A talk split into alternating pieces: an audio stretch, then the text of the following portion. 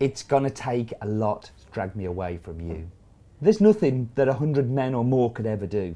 I bless the rains down in Africa. Gonna take some time to do the things we never had. This week we're off to Africa. My name is Steve Leighton, and I travel the world finding amazing and delicious coffee for you to drink at home. Some make coffee difficult to understand and complicated, but here it's my job to make it easy and fun and tell you what's in my mug. The first coffee bush on Kariga was planted in approximately 1954 by colonial settlers. I'm very sorry, Kenya. Um, at about the same time, less than 10 kilometres away, along the same Kigoru Road, a young boy called Alusis Gakuna, son of the chief of the larger Marunga County, helped his father, Senior Chief Nigunu, ah, I'm struggling with these names, plant the first coffee seedling in the area.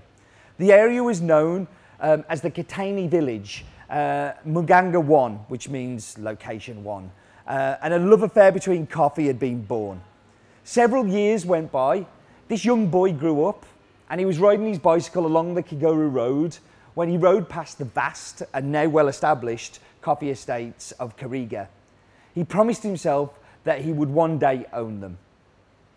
He realised this dream in 1976. Don't you love a happy story where it kind of everybody comes out winning? But unfortunately, sadly, the boy, uh, Mr. Kakuna, passed away on July, July 2014. And by the time of his death, Mr. Kakuna had planted hundreds of thousands of coffee plants on the estate. His son, Dr. Brian Nidunu Kagunga, um, was his second oldest child and his eldest son of six children. And he ended up taking over the farm. Brian is now uh, an amazingly good friend uh, and somebody who we've been working with for three years. The Kariga Coffee Estate sits at 1,550 to 1,650 metres above sea level and is approximately five kilometres from Thika town, which is an industrial town uh, in the central province of Kenya, known as the Birmingham of Kenya. Everybody wants to be known as the Birmingham of Kenya. Um, it's four kilometres from the Blue Post Hotel, which is famous for the uh, and Thika Falls. Um, and Thika lies 50 kilometres northeast of Nairobi.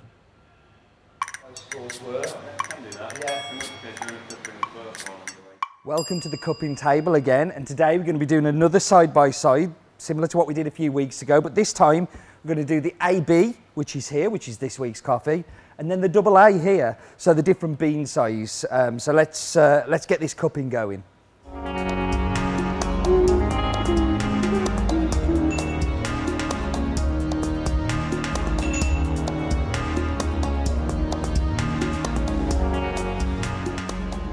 So you may notice here some retro cupping bowls. Um, that's just to annoy Dale, nothing else. Um, Dale doesn't like me using the old branding. Um, but let's get into coffees, not talk about him. So this cup for me starts off with blackcurrant, very typical taste descriptor for a Kenyan. Um, but it's a little bit different. It's got like, it's a spicy blackcurrant, like with a, a real like bitter dark chocolate edge. Um, and don't be afraid of the word bitter. I love the word bitter. Coffee is bitter. That's one of the reasons that we love it. Um, it's a controlled bitterness, and that sweetness and um, of the fruit and then the dark chocolate really brings it out. So that's excellent. And so here we're looking at very small differences. Here the body changes, it becomes a little bit more creamy, um, has a little bit more milk chocolatey to it. Still has that black currant um, and has a little less spice than this one. So it's just kind of like a little different. And it's unusual because quite often when you find an AB and an AA, they can be poles apart, but these are super, super close.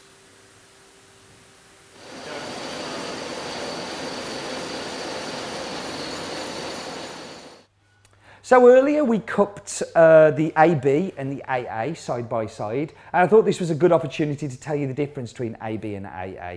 So double A uh, uh, come through screens which are 17 to 18 uh, size, which is like 7.2 mil, whereas AB, uh, which is screens 15 to 16, is 6.6 mil. But what does this mean in the cup? Well, it does mean a difference in the cup, but not necessarily a better cup. Although prices always seem to remain higher for the larger size beans, has no direction on quality. I've tasted some AA coffees that were inferior to the AB and ABs that were inferior to the AAs. Um, I've also had some that I think are just amazing coffees like the ones we've cupped today. Um, you know, we saw in that cupping session that they were both good, but just a little different. Um, a lot of this grading comes down to the days when selection was not as good as uh, it could be and quality was not easily differentiated. So separating out these larger beans gave at least some measure and an improvement in the quality. But with improvements in picking, processing, sorting and cupping, it's become more and more, more and more easy to find quality coffee and less important to worry about these screen sizes.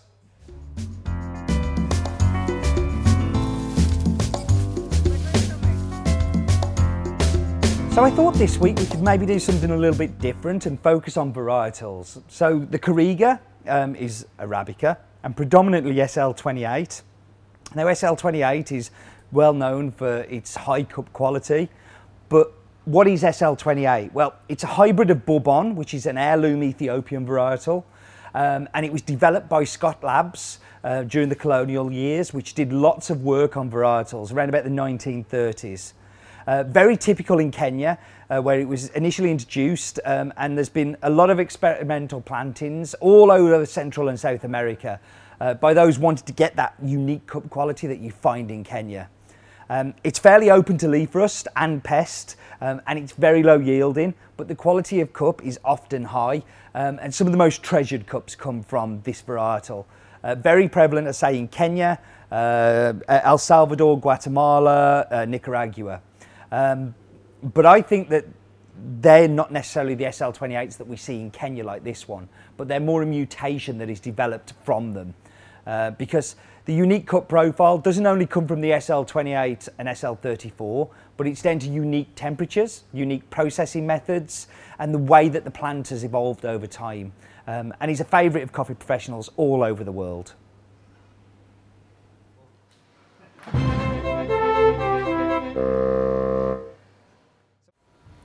My people, I talk to you from the Palace of Has Bean. I'm brewing a Chemex for us to enjoy together.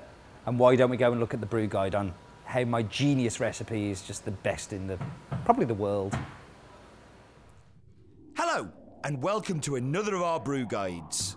This time, we're looking at updating the Chemex. Now, you know I'm the king of Chemex, and I know all the best ways to get the best out of your brewer. But I've changed some of my thinking since we last spoke, so here's the updated one. Also, you can now get metal cone filters, so we're going to look at the changes here too. Now, you're going to need some things. First of all, of course, a Chemex, some Chemex papers or your metal cone filter, a kettle, some coffee beans, some scales, a cup, of course, a grinder, and a timer. Step 1 Fold your paper into a cone and place it in the Chemex. Alternately, add the metal filter. In both cases, wash the filter through with water.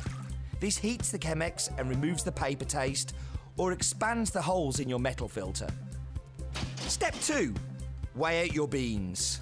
I use 65 grams per litre. This time I'm brewing with a 6 cup, so I'm going to use 32.5 grams to 500 mils of water. And for the metal filter, use 70 grams per litre, so 35 grams to 500 mils of water. Step 3. Grind your beans. For the paper filter, grind somewhere between filter and cafetiere, so it feels like coarse to fine sand between the fingers. For the metal filter, go a little coarser, more like cafetiere. Step 4. Empty out the water that's been heating your Chemex and add the coffee to the cone. Step 5. Place your Chemex on some scales to brew. Weighing water is much more accurate than by eye. For the paper filter, place around 125 grams of water at approximately 95 degrees C and wait for 30 seconds. Then add another 125 grams of water and wait one minute. Now add 125 grams of water, wait 30 seconds before adding the final 125 grams of water. For the metal filter, pour 100 grams of water every 30 seconds until all the water is added. You're aiming for the whole brew to be through in three to four minutes. Over three minutes is okay, but if it gets to four minutes, remove that filter, even if there's some water left. If the brew is too slow, coarsen that grind, and if it's too quick, fine it. Aim for three to four minutes. And that's it. I hope you enjoyed this brew guide, and I hope you'll take a look at some of the others. And do remember, life is too short for bad coffee. I love that brew guide. It's one of my favourites. So, let's taste the coffee. So, this is pure blackcurrant.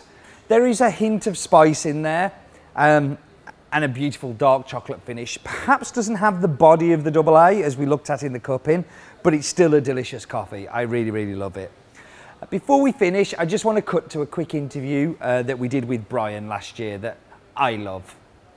Yes, and so he bought the farm. He bought the farm when, when people were allowed to buy to buy farms, and and we've had it in the family from 1976, and um, we are.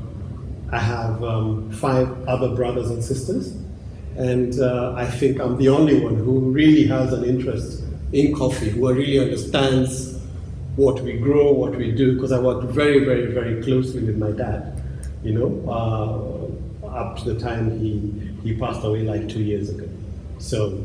Well, you were also involved in the, you've been involved in the Kenya Coffee Auction, yes. haven't you? You were the chairman, yes. is that right? Yes. We, when I got involved in coffee actively, there were so many little things that were happening that we wanted. We were wondering why does this happen this way and not the other way? So I got involved in coffee politics. We formed an association uh, known as Kenya Coffee Producers Association. We brought together the cooperatives and we brought together the estates association to form one association that could fight for the rights of coffee farmers. And it was called Kenya Coffee Producers Association. And with that, we had a united voice. And this united voice, we were to do various things. And one of the things that we needed to do was we realized that the auction, there was some things that were not quite right mm-hmm. uh, at the auction. And um, so we set about with other stakeholders to try and change the system. So we lobbied for that. We had opposition even from within ourselves. And eventually, we were very happy. We actually managed to change um, and, and, and to change how the auction was run. And uh, when the, new, the government came in, the new government came in uh, about four years ago, we were appointed to sit on the board. And when that happened, everybody turned around and said, we need a chairman. And the obvious choice for chairman was Brian. So Brian became the first chairman of the Nairobi Coffee Exchange. That's fantastic. Varietals, kings, Brian, so much to take in. But do take in this life is too short for bad coffee.